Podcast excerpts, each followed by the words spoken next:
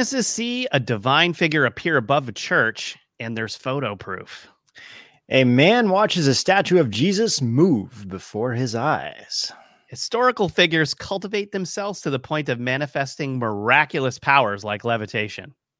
And Socrates, Michelangelo, and mad monks and others share their enlightened wisdom.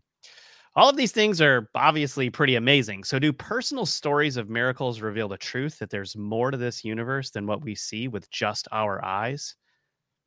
Well, join us, Ben and Rob here from Edge of Wonder for real, real miracle stories and historical tales that will leave you feeling hopeful and inspired. So we'll see you guys out on the edge.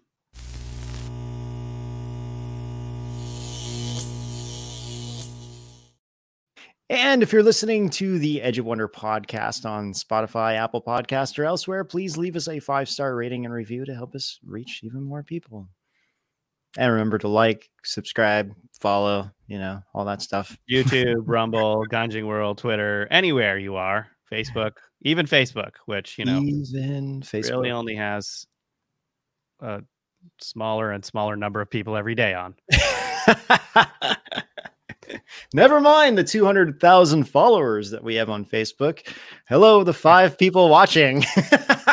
200,000 followers. Yeah. We actually, for those of you that don't know, we actually do have 200,000 followers on Facebook, and, and no one sees anything we're doing. Nope. So go figure. That's Facebook for you. Uh, no, censorship isn't real. All right. Well, you guys, we, we have like a, a, a, a, pretty cool show laid out for you guys tonight. All of miracles um, of regular people. Um miracles of all sorts all and, and not regular people. Yeah. Going from the regular to the more divine you could say. Yeah that, that would be a good way of putting it. And um yeah it's gonna be it's gonna be a load of fun. Um, yeah there's some really good stuff in here and um we'll, we'll definitely have some conversations revolved revolving around what some of these bring up so yeah, and you know, um, it's uh, really the holidays cool. are coming up, and we figured December, January are all really good months to highlight miraculous stories, just because you know we need that that hope and um and positivity going into the new year, especially uh next year, which is going to be a crazy one. yeah, and actually, um, I could even add to a personal miracle experience with with some of these too. So, oh, really? Yeah, yeah, definitely. I don't know if I ever really shared it. I just thought I thought of it as I was reading some of these and and uh, organizing it. The Jim Jimsters miracle. Um, no, it's not that. And next to that. Oh well, I was just going to read that one. Oh, all right. read the next one. So okay, let's just go into it, and then we'll kind of talk about some things. So this is Jim Jimster's miracle. This is kind of short. This was on Reddit. And uh, so on this Reddit forum, people are they were asking if anyone actually experienced a genuine miracle. And so this user, Jim Jimster, he replied, I hit a stopped minivan going about 45 miles an hour in a 97 Honda Civic and got out of the car with two little scrapes on my shins and ringing in my ears. I know for a fact that God protected me. Mm. And uh, we, there's like, I mean, you and I, Rob, we actually know so many people that got in major car wrecks and should have been like killed. I mean, the cars yeah. were like totally destroyed and they were completely fine. So those are always yeah. like really it's like if that stuff doesn't make you believe, I don't really know what will. So, I know, right? Yeah. Okay. Why don't you read this next one? This is also on a Reddit forum. And uh, again, this was kind of a series on these Reddits uh, where people were asking about if they had miracles with each other or anybody yeah, want to share miracles. Yeah, this this one is titled um has God ever granted you a miracle? So somebody asked this to a group, right? So has God ever granted you a miracle or answered your prayer? And uh this this user named Galaxy uh G A L underscore A X Y replied, When I was a child, I had a wall decoration above the headboard of my bed.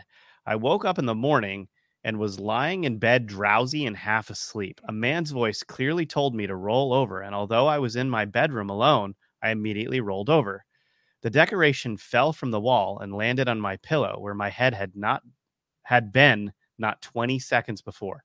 That disembodied voice potentially saved me from serious brain damage or death. I attribute that voice to God or whatever guardians he sets out to protect us. That's crazy. 20 seconds before That or something super heavy from the, the wall falls. that is crazy. That's really awesome. Yeah, like I said, these stories are really cool. This this one is this one is probably one of my favorite ones. This is uh, from this is from a Quora Quora actually. Kathleen Cook is her name. This is her story. She said, I was eight years old riding the bus home from school. My parents were divorced. My mom had remarried, and I was uncomfortable in my own home. I missed my dad, who I only saw on weekends. On this ride home, I was not talking to anyone. I was in a deep thought. I was thinking about my dead dog, a miniature collie named Rusty. I missed him too, but I didn't want another dog. What I really wanted was a cat. But my new stepdad was allergic to cats. It seemed impossible that I would never have one in my mother's house. That would I would ever have one. Oh, that I would ever have one in my mother's house. I had never believed in God, although I deeply respected those who did. I simply could not make myself believe. But I prayed that day. I felt nervous asking God for something as silly as a cat. So I prayed to my dog Rusty, presumably also, also in heaven. Rusty, I prayed, I am very sad that you are gone. I would like a new pet to play with. Can you ask God if he can give me a cat? I hope it's not too much trouble. I promise to be good. I prayed that as loudly and clearly as I could, a few times, just in case he didn't hear me right away. When I got to my stop and left the bus to walk home, I had all but forgotten my prayer. It seemed silly and foolish. No one could really hear my thoughts. When I got home, guess what? My mom said she had a cat. She said I would have to keep it at my dad's house. Her manager couldn't take care of him anymore, so my mom offered to take the cat since she knew I loved them. Ever since that day, I have known the immense power of thought and prayer. Wow. Yeah, isn't that amazing? I still do not believe in the Christian idea of the Almighty God in heaven, but I believe in my own God who listens to little girls and gives them cats. And I think they are largely the same. yeah, well, uh, yeah, that's pretty amazing. that is pretty. It's a, it's a, it's a little bit funny, but it's also like it just shows like the power of prayer. Like, I mean, like, but it, I, I just find it so, so funny that she's like, I don't want to pray, you know, to God asking for a cat. So I'm going to ask my dog in heaven if he can ask God, God, if I yeah. can get a cat. and lo and behold, it happens. So, uh, yeah, I think it's all about what's in your heart. It's pretty amazing story. All right, this next one is really cool too. Yeah, this is uh, another uh, Quora um, story here. So this is uh, uh, it's called Anna Marguerite Monty's Miracle. I wouldn't say a miracle, but a but a miraculous moment that to this day brings me to tears. In 2010, I was very sick. I have lupus, but it was difficult to get a diagnosis. And in the meantime, I was getting sicker, losing weight, and weak as if I were dying. I was hospitalized at 98 pounds because my heart was having trouble and it was feared I would go into cardiac arrest. After three months in the hospital, I was sent home. Many invasive tests left me weaker and even more scared because the results were at best inconclusive. I was in my bathroom one afternoon after being home a couple days. I had a double contrast barium scope, which led to barium being leaked into my body, and I was very sick. I laid on the heated floor of my bathroom and cried. I was alone, I was scared, and I was almost certain I was dying. Sobbing as I was, I still took notice of the sudden ray of beautiful, mellow gold late sunshine that had burst through the bathroom window and was falling on the very spot which I was laying. I watched the motes dance like silver stardust, and I heard something, but didn't hear something the sound of a bell, a large bell, like a church or clock tower. One single note. Then I sensed a voice You will live. You are not dying. It will get better. Again, I didn't hear the voice, I felt it. At that moment, my anguish lifted and I stopped crying. I knew I was going to be all right. And I literally felt embraced by this ray of sunlight, so warm and so soothing. Then came the waves of sheer gratitude, unlike any emotion I had ever felt. I started to cry again, but they were tears of joy. I was going to live. Something bigger than I reached out and touched me, told me so. Was it God? I don't know. I'm not smart enough to label the force that took over and calmed me like a mother, like a warm hug, like nothing I'd ever felt before. I will never forget it. And that feeling of gratitude, so moving that I can barely speak of it today without crying. It was the most beautiful and miraculous experience of my life. Wow, that's super touching. Yeah, it really is. Uh, that you know that that's happened to me a couple times when you know like at, the end we always do like a meditation slash prayer and one time i was yeah. at whole foods and it was cloudy and i just decided to like i was on i was working and i was decided i just decided to uh just really just kind of sit in meditation and really like send righteous thoughts mm-hmm. just in general and i just started doing it and it was like the sun just opened up and it just shined right through the window that i was doing it in and it just like completely lit me up the whole time that i was doing it and then i when i stopped the it, it just went back in the clouds and the clouds all it just became really cloudy again and right. there was a guy that was eating and he was sitting at a table next to me and he just looked over at me when I finished and he just says, "Wow, it's like that just opened up only for you." right. I was like, I don't know, I wasn't trying to do that, but uh but to me it was like this confirmation of of like, you know, like we're here for you, you know, you're doing something good and and I was just wow. Like, wow it, was, it was just really powerful and I, I was like crying actually because it was just so I wasn't expecting that. And then this guy like commenting on it, I was like, oh, well, thank you. So that's really cool. cool. Yeah, kind of cool stories here. All right. So we have um this is this is also a little bit more of a on on the funny side. Sea glass from uh Kodiak Island. So I guess there's a special beach on Kodiak Island in Alaska called Glass Beach because it's known for like these glass beads things that are there. Right. So anyway, this is um yeah yeah yeah like these yes. So this is one written by a, a woman here, and she says one uh one time Glass Beach delivered not glass but an answer to my prayer. While trolling for treasures on Glass Beach, I thought about my sister Mara, who had been going through some tough times. Like me, Mara loves to hunt for sea glass. And whenever I visit, we share long walks near the ferry terminal. We don't say much, just wander around piles of driftwood looking for tiny rainbows in the sand. As I walked, I broadcasted this prayer Dear Father, in my search today, please let me find something special for my sister. I paused a moment and then let it go, trusting the universe and trying to be unattached to the outcome. A few minutes later, I reached the end of the beach where a rocky cliff jutted into the sand. I watched an eagle fly by. As I turned to retrace my steps, I heard I heard a firm but quiet voice. Stop. Look toward the waves, it said. I turned my gaze seaward, and to my amazement, a blue green marble nudged along by a wave was rolling towards me. The marble came to rest right at my feet. Stunned, I shook my head slowly and laughed out loud what I just witnessed. I always known that with God all things are possible, but at the beach that day, I learned that God also has a sense of humor. That's amazing. that is pretty amazing. It's like kind of small, but in reality, it's just like really, it's one of those just that could like change your whole life scenarios. It could. No, exactly. That's what's so cool about these. Yeah. You know? Yeah. It's like yeah. it's like these little hints that that there's something more than what we experience here in this human world as being like normal, you know? Right, exactly. Hmm.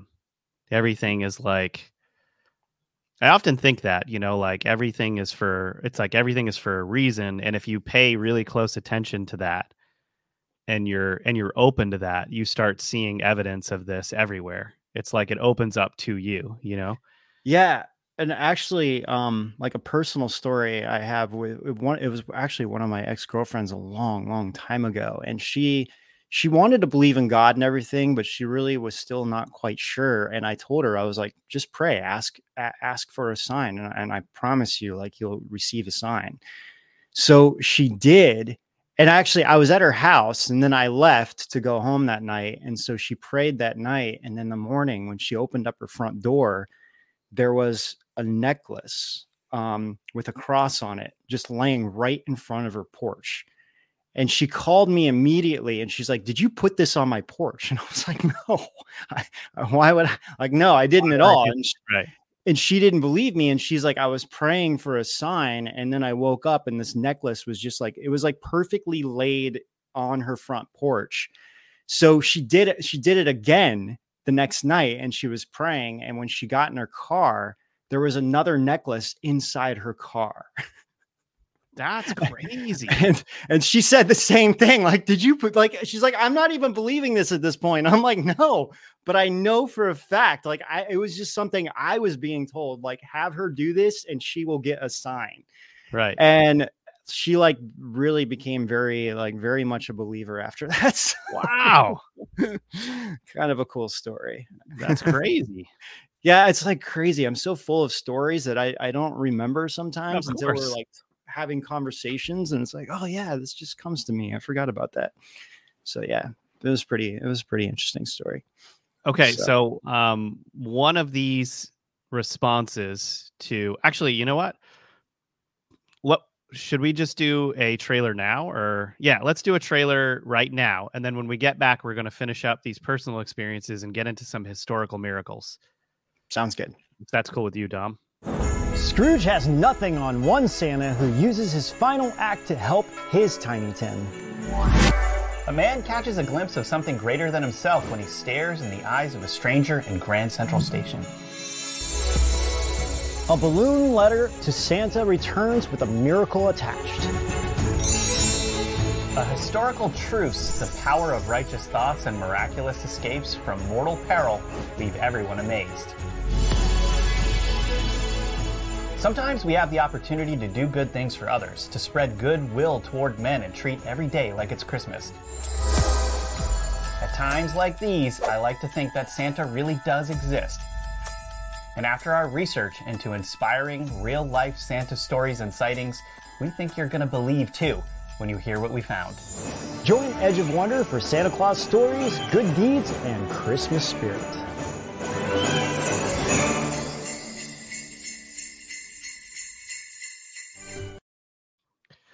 All right. Go ahead. All right. So, everyone, we're having a holiday special on rise.tv, which is our, our platform. So, for those of you watching it on YouTube or Rumble or wherever you are, come over for only $9.99 a month. But actually, we're having this holiday special where you get, um, um, what I'm sorry, it was 25 Seven dollars a month. seven dollars a month. Yeah. Yeah. So three dollars off. So um yeah. And Rob, what, what was the uh Yeah, what, so you go to rise.tv forward slash holidays. holidays? Yeah, I was like, is it Christmas or holidays? Couldn't remember. So Yeah. yeah. so yes, There's a lot of holidays. So we a lot of holidays and lots of content over on rise.tv. I All right, mean so that's holiday singular. Rise.tv forward slash holiday. holiday. Okay. Yeah. Sorry. Yeah. Holiday. Well, yeah, and then we've prepared a bunch of uh, new content for the holidays, you guys. So you'll be able to enjoy a lot of that. A lot of other miracles too. So if you like what we're doing today, we we have like highly produced episodes that are up there that are all on the subject that are just really really cool. That'll get you way more in the mood for the holidays than any Christmas songs are going to do on the radio. So definitely check those out. It's funny. All right. All right. Now, okay. So, uh, this so this question that was asked has God ever granted you a miracle or answer to your prayer? One user replied, his name was Pyman722. His his reply was, had drug and alcohol issues before I started coming to church.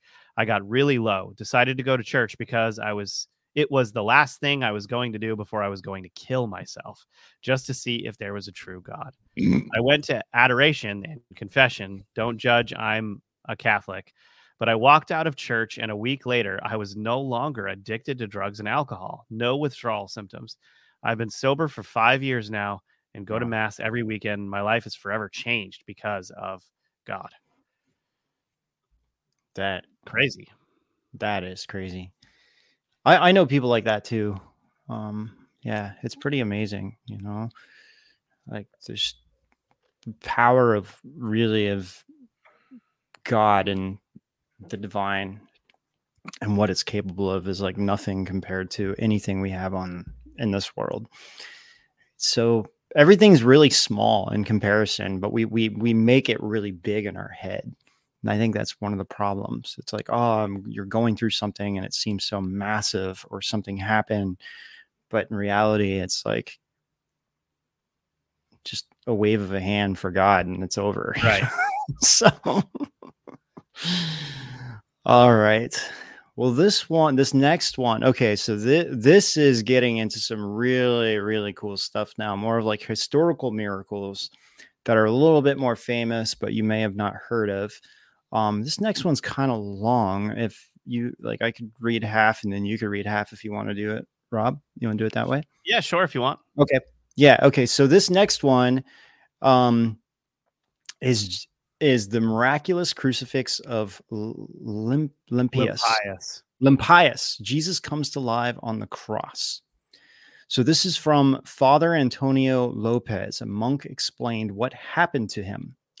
So he says, one day in the month of August 1914, I went to the parish church of Limpius to fix the electric light over the high altar.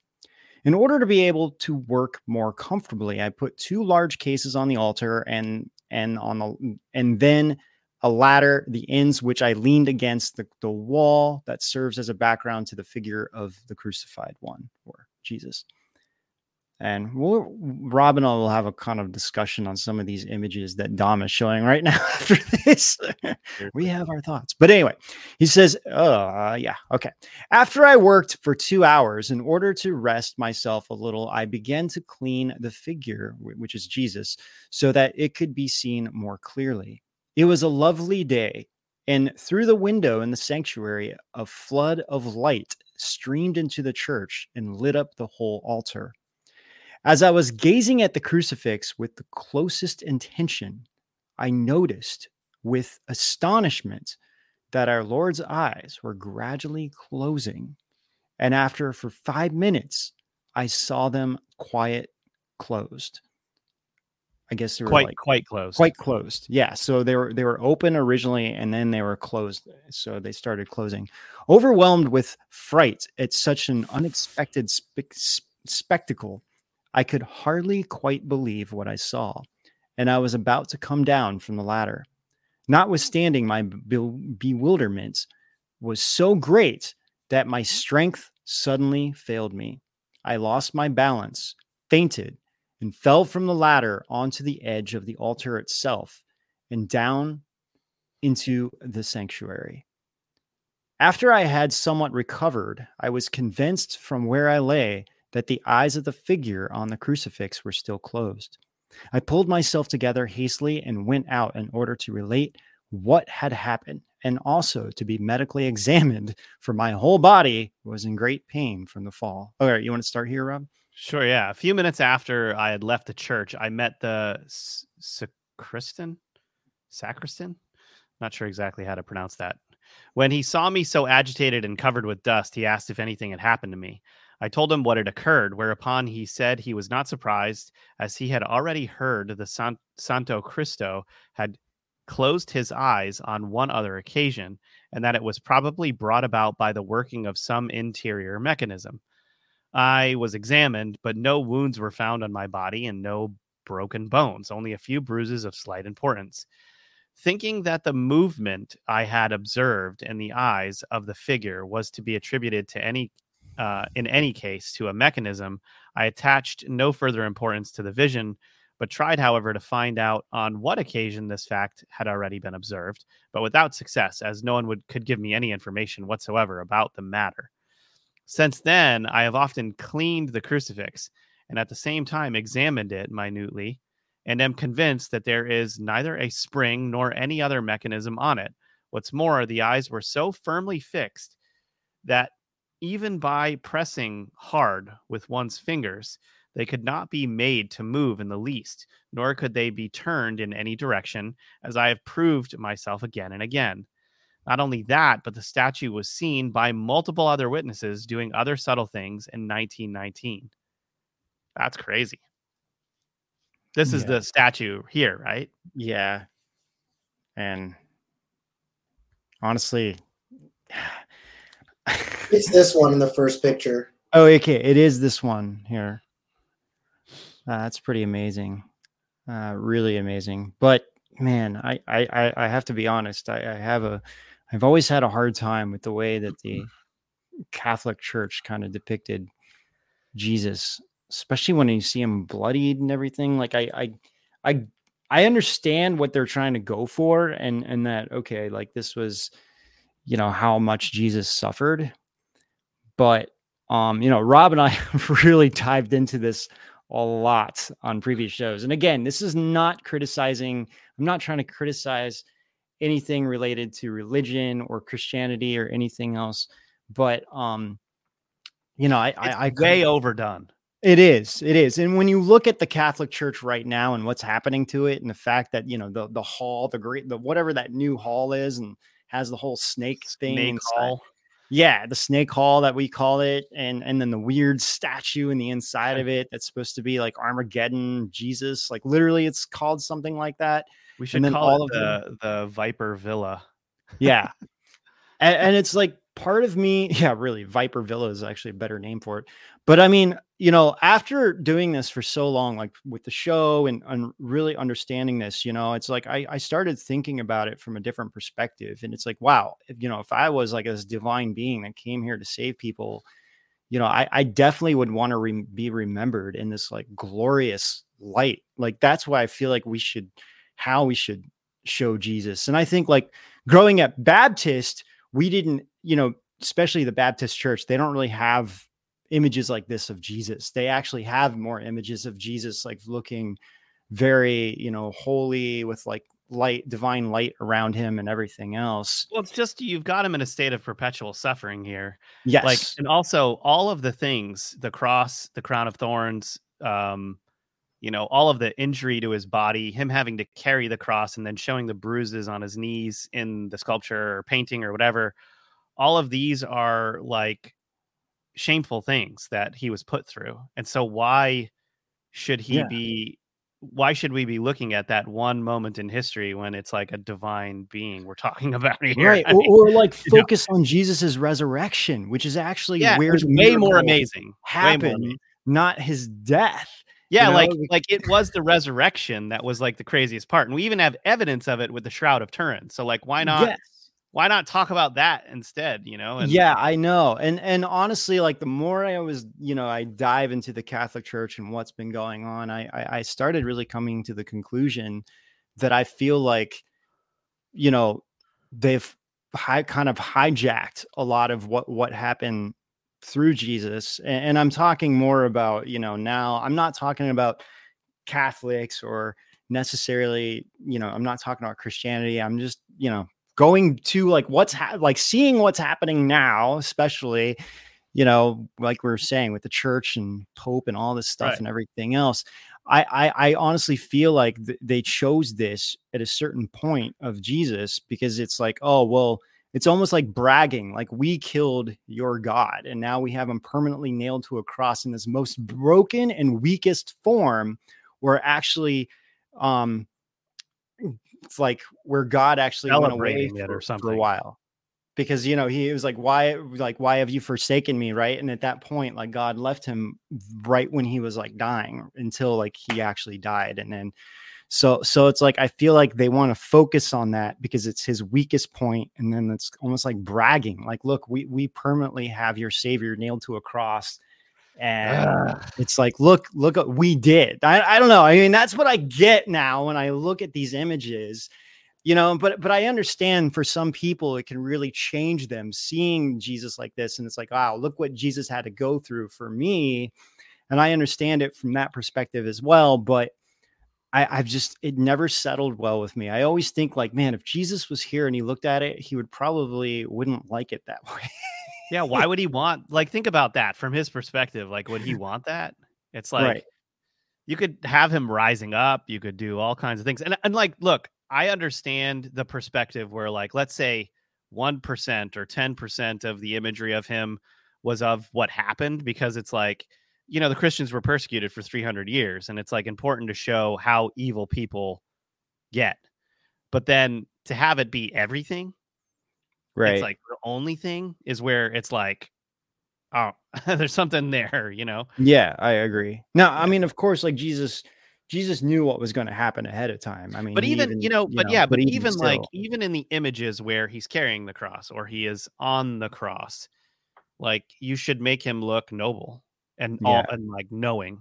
You know what I mean? Not like weak or, or just all. constantly a light around him. You know, I mean, and that Or that's what I feel like. Yeah, his his and, halo. and also like man it like just seeing the crown of thorns on his head just like really bothers me a lot because it's like these jackasses from the roman uh em- empire like put a crown of thorns on him to like make fun of him yeah, it's completely mocking him. It's yeah, totally I mean, it's it's like the worst thing that they could have done. The it's like here, thing. you're, a king. We'll give you a crown of thorns, and it's crazy and, and it's like wow. and like like when know? you research everything that was going on it was really like it was really like public what is it like public unpopular vote i should say that that made that like Pontius Pilate kind of was just he was just a knucklehead that would listen to anything that his people wanted him to do and he would do it just to stay in power and so he was kind of like whatever on this jesus guy and then all of these people were like all of these bad people were basically like no he needs to be put to death for all of these mm-hmm. reasons right. and then Pontius Pilate just went along with it and then became like one of the biggest knuckleheads in, in history because of it. You know, True. Just like I don't, yeah, it's like every man should think for himself, you know, not be that affected by. This, these are the dangers of being human, right there. You know, there's actually a um a show on that was on A and E, I think, and I'm trying. I think it's called AE or, or AD After Death. The Bible continues or something, and it was a. It's only it was only on for one season, and they were going to make multiple seasons. But it was like there something got A and E got purchased, and I don't know if it was by Discovery or what happened, but anyway, it was dropped. They said it was because it wasn't popular, but actually i think it was getting it was too popular and, BS. it- and It was- actually it's a good series i would highly recommend it actually um it really is pretty cool and and it and yeah they do a pretty haven't good job I noticed thought. a- many of those being well researched, to be honest. Like, this, this i actually think this is this is good this this this Yeah. was actually really I'd have to watch. yeah you should I, I believe you. I would just would have Yeah. to watch because, like, some of the things Christians and Catholics think about, like Constantine and just things that happened, or Well, just it's- I mean, this is this is still like it's still Jesus' disciples, so it's not it's Okay. not that far far yet. You know, it's it's actually like right after it's. I mean, Jesus is still part of it, and then you know he he dies. And it kind of I think it starts right right when he's when they right when he's on the cross and then, then it kind of goes on from there and it's really about peter more than anything else i would say the the main character is peter which is one of the. I'm not sure about that guy. I have some friends who are super Christian who are like, there were some guys that are were around Jesus where they were like, this guy was worse than Judas, and I'm like, I never know what to believe anymore. You know, I'm like, whatever. But anyway, the examples were left in history. Y'all judge for yourself. cool. all right do you to do anyway, this? this next one is really cool why don't you do that yeah, this divine figure in a photo. So, uh, in 1968, people in the Zeitoun district of Cairo, Egypt, reported seeing an apparition of an illuminated woman walking on the roof of a Coptic church. Check this out. Many considered this to be an apparition of the Virgin Mary. The event was reportedly seen. You can see it right up there, right, right above the uh the windows at the top. Yeah. yeah actually figure. can you zoom in dom and maybe you can. so uh, so it looks like the famous image where she has a halo around her head yes, and she's like that. like like like this she's doing like- this. Yeah, yeah yeah and she's doing this yeah you can see it now Okay, so the event was crazy. reportedly seen by many onlookers and even captured in photographs. So far, no one has found evidence that these photos were manipulated. The head of the Coptic Church in Alexandria declared this a legitimate miracle. That's pretty crazy. Yeah. This is cool. There's so many of these things that are that are actually happening now. It's just the mainstream media kind of stopped talking about this stuff or or they make excuses for for you Yeah. know these things that happen. And then we talk about it and they call us crazy conspiracy theorists. us off of YouTube. I know. Uh yes. Science has become their religion anyway, so True. This is true. You say it's like, well, if science can't explain it, then it's not real or it's in your head or you're crazy. So Well, I it- think um I think also like a lot of Christians have a beef with like why why people regard um Mary as being like anything important, right? But I think Mhm. you have to understand like even though the saints weren't maybe at the level of Jesus himself, when we're talking about some of the saints that had cultivated to a high level around Jesus, their missions were not small. Like they were great uh historical missions and you know it's very possible that mary magdalene did become divine even if it's not at the height or the level of jesus and so you know again i think there's this uh, i don't want to get too into it but there's like a lot of Right. out there with there is and, and and another thing is too is like what you were talking about you know um with mary because I'm not i'm not i, I mean I'm, I'm trying to be careful when i say this and i'm not trying to offend anybody or whatever but but but you know again we don't really know what what has been changed that that Yeah. uh the night the three what is it the 327 ad the um the council of Ni- the Nicene? council of nicaea yeah i mean we really don't know what exactly happened during that those meetings and that was the most important aspect because that was what was defining what Christian which Christianity was and what was really going to be in the Bible and what was not going to be in the Bible and um and you know some people believe that the the Mary is um Mary Mag like Mary Magdalene like you like the follower of Jesus not Jesus's mother but actually No, there's a lot of um, confusion about that, that, yeah yeah Yeah. And and and actually like I so we just produced on Metaphysical a episode on the Council of Nicaea. Um, and I highly recommend everybody watches it Oh, wow. because Yeah. we go through the whole story. And Ben and I did a lot of work on this too when Ben and Rob ruined Christmas um, in one of those Oh, we episodes did that's right um but but this this one's interesting because it goes through a lot of the history and talks about what was going on at the council of nicaea so if you're really interested in that i highly recommend watching it and john and i do a lot of legwork to kind of carefully explain what happened there and um yeah so if you guys want to check that out you should You- You know what I found out, Robin, and this could be actually a. I, I actually, well, I kind of think this is a Mandela effect now, but the word trilogy, or I'm sorry, uh, Trinity, Trinity, trinity yeah is not in the Bible. no it's not because that was a thing that was introduced after 100 I had no idea. I, Yeah, I, I I don't know. I was like, is this a Mandela effect, or is just like something that we just think? And no it's just- dude i don't want to get into this here i'll get a lot of but there's a Yeah. lot of stuff that got introduced that is honestly not originally Jesus's like, yeah, it, it it came out of nowhere and everybody recognizes it as canon and it's not it's not. Yeah there's there's a lot actually and that's what's kind of complicated and again i'm not eh, yeah. well it's like it's like this thing that people well well they all decided it at the council so it must be that way and it's like just because just because things went that way it's human beings doing this stuff but there's some folly that man has where they they i don't know they're they often are naive to the faults of man which have Well- ruined everything throughout history to be quite yeah honest. and the other aspect is is that the people that were doing all this like even even if they had really good intentions and pure and everything else no one was at the level that jesus was his understanding so it's like they're they're trying Exactly. to put, together what No. jesus said 300 years later but they call it the word of God, and it's Yeah, like, and then it's like- not Jesus. He didn't I say mean, that.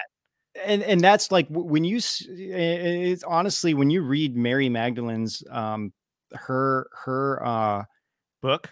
her book it's mind-blowing and no they no one could really have they all had a hard time accepting it the disciples did because her vision was so intense that it's like we'll just leave this out because it's almost it's just we don't even understand it and it's just too much and it's like well is that like what you know? So so that you know that's why i think that if if someone doesn't if jesus said something and you you can't really then you're going to either interpret it in your own understanding or in your own words or you just leave it out and and i think there's a lot of that and um and that's what kind of makes me you know not yeah and you know i think the other thing that just it bothers me that isn't recognized is like there is this over confidence in what like just because a large group of people have listened to a couple of priests that said it's this way because they read it in the bible this way doesn't mean it's actually that way like it's it's just that dude's understanding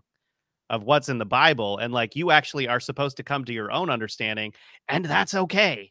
It's okay to have your own understanding of how these things work and to develop spiritually on your own path you know what i mean? Within Right. I'm not even saying outside of christianity even within you know like so it just it it really kind of anyway we're we're getting a little actually um on this note real quick sure w- uh, one of my friends so he has like a, a big ebay um channel thing he sells lots of stuff and Yeah. and so people will bring him different things to sell and right in fact today i was just looking at it he has a bible from 1887 and there's like different things that are in this bible than what what's in our bible.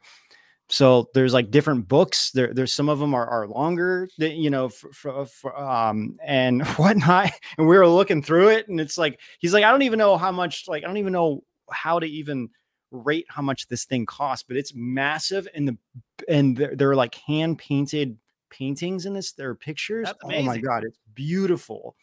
So i have some photos i'll send it to dom here but yeah it's bit. like what changed in there like we don't even know and we know Yeah. that the the bibles were originally translated from um from hebrew but also from greek and then they were translated in a way that may not be accurate just because king james didn't doesn't mean his hand was controlled by god and that he didn't add in some of his own things like the on the topic of the elohim is like a perfect like example where the elohim means gods not god Mhm. Elohim meant group of gods created such and such. And it's constantly talked about in a way that is now singular. And it's like, it's okay that it says that. And it's okay that it says gods. That doesn't necessarily mean there isn't one true God up there above it all. But it's like, right you know, there's just, That- I don't know. the other thing. Yeah, I mean, Right. it, it was. yeah, I'm gonna, again. I, I don't It's want like, to like. it's like if somebody anybody, okay, but- dude, here's my here's like a perfect example. If you see an angel come down and it flies down and it's like in all of its divine glory, and you aren't aware of like you're just a human being and you're not even like let's say you weren't even aware of Christianity, you would see that thing and you'd be like, that's a god. Yeah, yeah, So like if, if you're just using that loose word to describe multiple different beings, but there's of course a creator, divine creator above it all, you know, that doesn't make it wrong. Well, and know? also like I, I and I truly believe like if if any being in that space or who is like truly right underneath God or the divine creator could also just create life because everything is out of pure compassion and love. Yeah, we don't know, and like- but but we don't know how these things work, right? No, like it really. could it could be like that Yeah. could be completely true, and it's like none of us here would be able to accept any of that because we have all of these notions we've given ourselves about what constitutes God and what doesn't, and that was blatantly obvious at the Council of Nicaea. Like these Yeah. turkeys that were there discussing this stuff didn't seem to know a whole lot. It was pretty shocking, like some of the arguments that were there and all of that stuff. Right. Anyway, Well, then, and the other aspect is, was there an agenda? Like, you know, women were left out of the. Bible. You know. totally agendas there. Yeah. Yeah. So most of it was socio-political believe it or not um Anyway, let's get yeah, on. here. okay, we're So- getting off topic. Sorry, guys. Really, we're not trying to offend anybody here. you No, I mean, look, We're just trying to righteousness get to the is righteousness, Yeah. and people that are righteous often have crazy experiences, like Joseph of Cupertino, which we're going to go into next. Ben, did you want to read this? Yeah, yeah, yeah. We'll get into. So we actually talked about this, and I think we have a super normal ability episode or something we've done a way back, and we actually mentioned the story one time. But so uh, Saint Joseph of Cupert- Cupertino. So he started having visions as a child and was made. He was being made fun of. Um, I can definitely relate to that. Hey, you guys want to play a trailer before we get into this? Oh yeah, sure. Sorry, Sure, thanks, Dom. Tom. We'll play a trailer and then we'll get it. We'll we'll explain more of this. Okay, thank you. The TV is biased and chaotic. The movies are cliche and boring. The Matrix is taking over. Where can I find some good entertainment for goodness sake? Well, look no further. Get our streaming platform, Rise.tv, for 25% off. Hundreds of videos, positivity, humor, and deep dives into mysteries and metaphysical topics. What more could I ask for? Want to hear the truth about Bigfoot? Near death experiences? The evils of communism, ancient civilizations, and supernatural things? Rise.tv has you covered. I used to be sad, lonely, and depressed. Not anymore. You'll love interacting with awesome people on Rise.tv. There's so much to watch. Ben and Rob are great. Those guys always make me forget the world is falling apart. Subscribe to Rise.tv yourself, or give your loved ones the gift of true, uncensored information. For the holidays, the yearly subscription is more than 25% off. That's just $7 a month. I want Rise.tv for Christmas. That's cute at the end.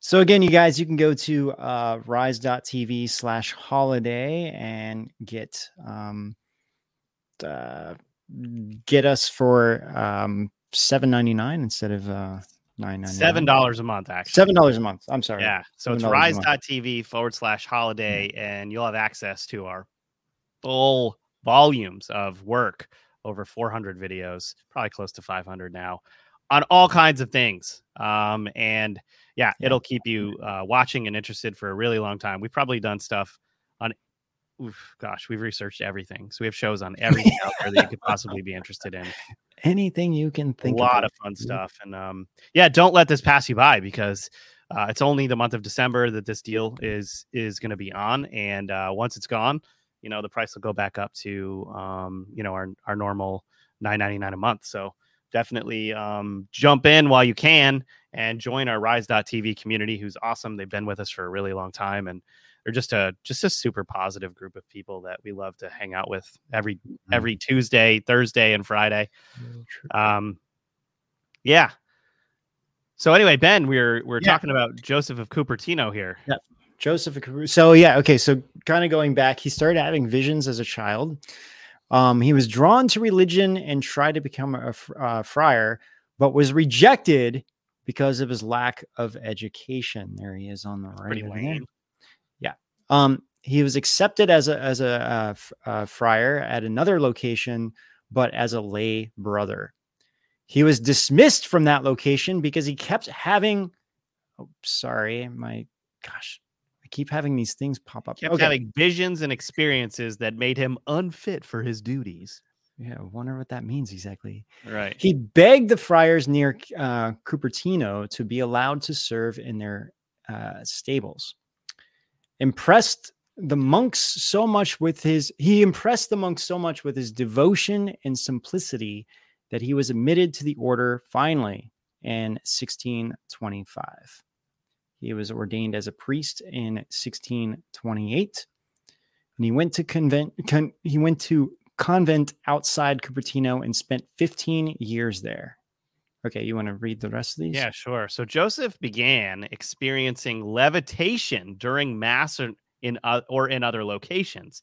He developed a reputation for being holy because people were witnessing his behavior. A lot of people were witnessing the behavior. His superiors claimed that he was disruptive because, you know, he'd be okay. So, anyway, he was put in a small cell and forbidden from joining the public. Like, he'd be in church and he'd start floating in church because he was so pious. Yeah, he was so like so they would be reading in church, reading scripture, and he was so moved by what he was reading that he would be brought to tears and then he literally would just start rising up in the air. yeah, this is where it gets super messed up because, you know, the Inquisition and the Inquisition, you know, a lot of people were terrified because of witchcraft and stuff. And since he was levitating and flying all the time, he was basically denounced. And at the command of the Inquisition, he was transferred around several times. And yeah, at 1657, he was allowed to finally join a convent community and he soon died. It's a rough, rough life, you know. Yeah, it's like uncontrollable it, it's ability. Like it kind of shows in a lot of ways that the leaders of of churches and I you know I'm not I'm not saying all of them and I'm not trying to pinpoint or poke fingers at anybody in particular except for maybe the pope but um but but trying to point fingers except at the pope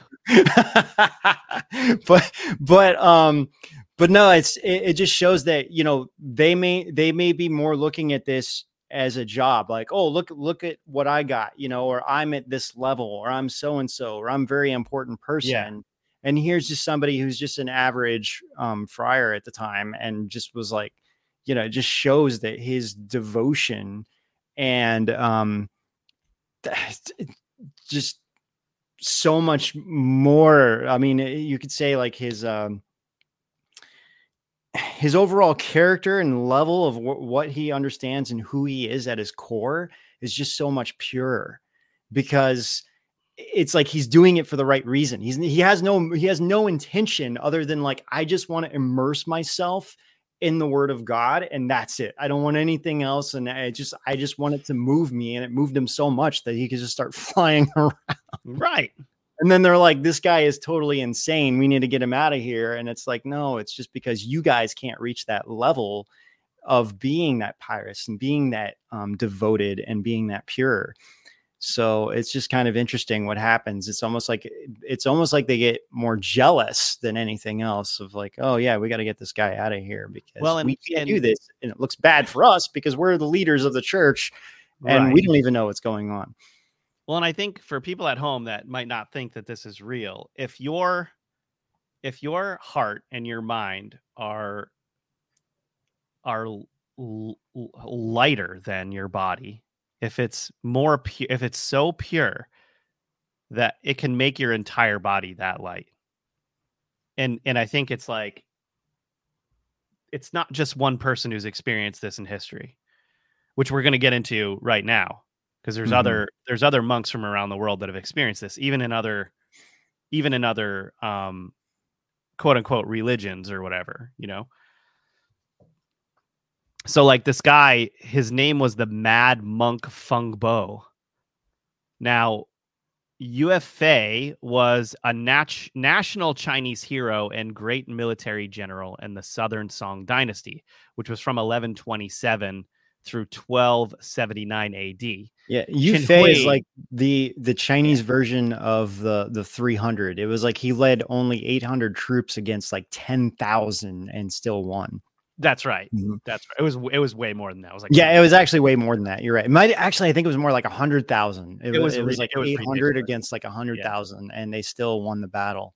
Yeah. There's a lot of crazy stuff about General Yue Fei in general. Mm-hmm. But anyway, there was this guy named Qin Hui who was a wicked royal official. So after having Yue Fei imprisoned on false charges, Qin went to Lingyin Temple to have his fortune told. But Qin was met by a laughing monk, Feng Bo, who was also called the Mad Monk. Feng Bo told him, quote, the principles of heaven are clear. Loyalty and treachery are self-evident. Goodness and evil will be met by reward or retribution. You, as the prime minister, hold a lot of power.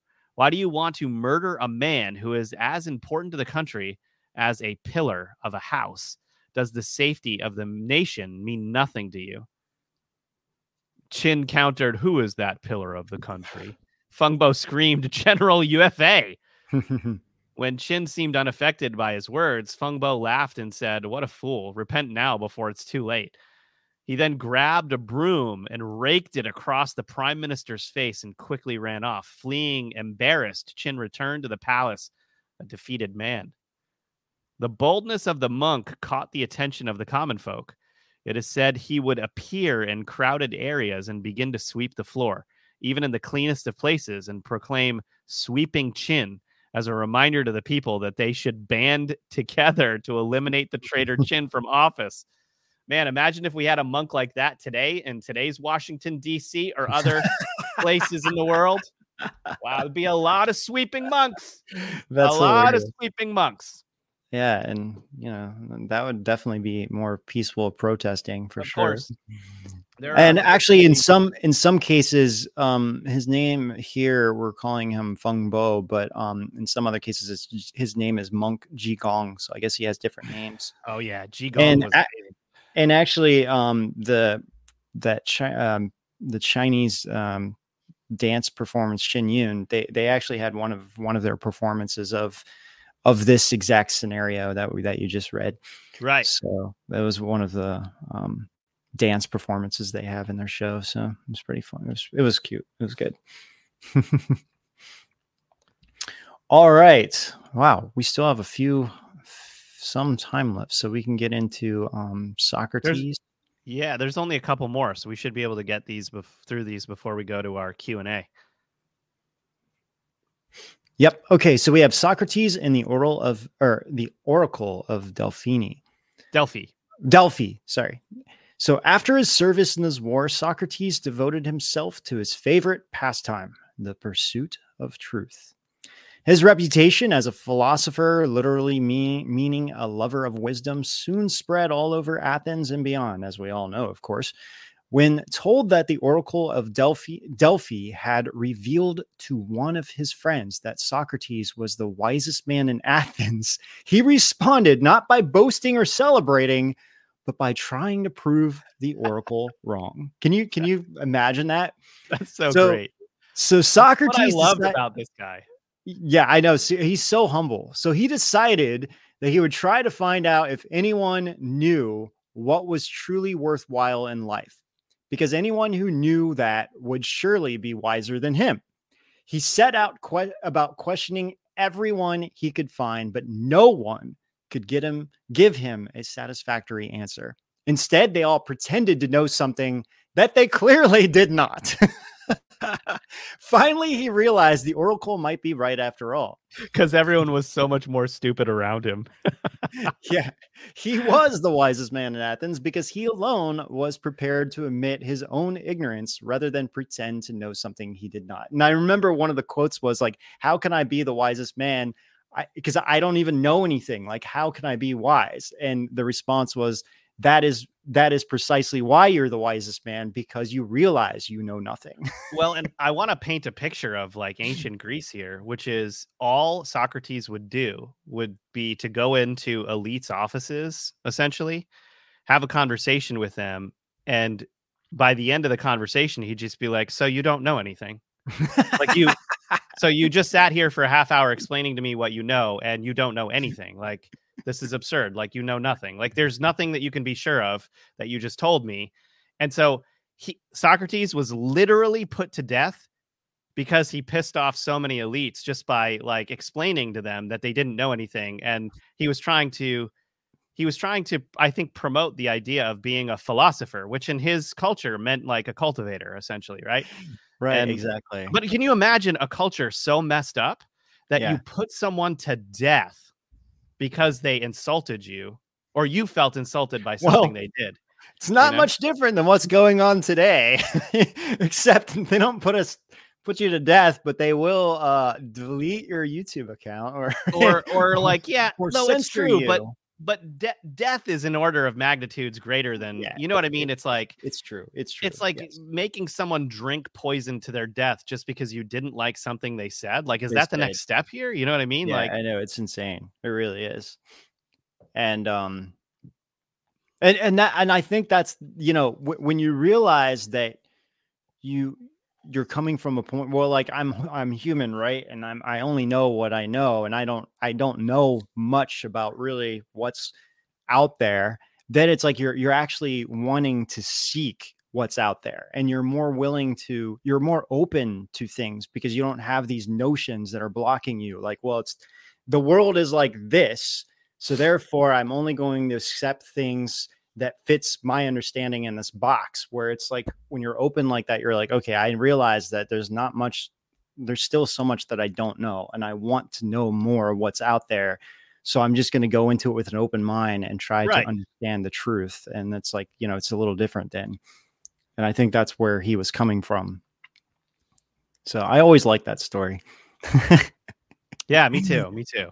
yeah all right you want to do michelangelo and then we'll finish up here and move on to rise tv Speaking of the Oracle of Delphi, uh, who Michelangelo painted in his Sistine Chapel, actually. that's Um, true Michelangelo is has a lot of quotes here. I'll read the first few, Ben. Maybe you can read the last 3 Mhm. So these are some Michelangelo quotes that are pretty inspiring. He said, "Genius is eternal patience." You know, like grasp that, right? Genius is eternal patience. four four words and, and it actually makes you really like think about what what is So being deep. said there i know There's so many ways I can improve just based off of that one quote. Um, all right, number two. Every beauty which is seen here by persons of perception resembles more than anything else that celestial source from which we are all come. Uh, quote, many believe, and I believe, that I have been designated for th- this work by God. In spite of my old age, I do not want to give up. I work out of love for God, and I put all my hope in Him. Why don't you go hit these next ones? oh Ben? yeah okay so then he says my soul can find no scare- staircase to heaven unless it be through earth's loveliness and he says the true work of art is but a shadow of the divine perfection Mm, true. That's, that's a really cool quote there.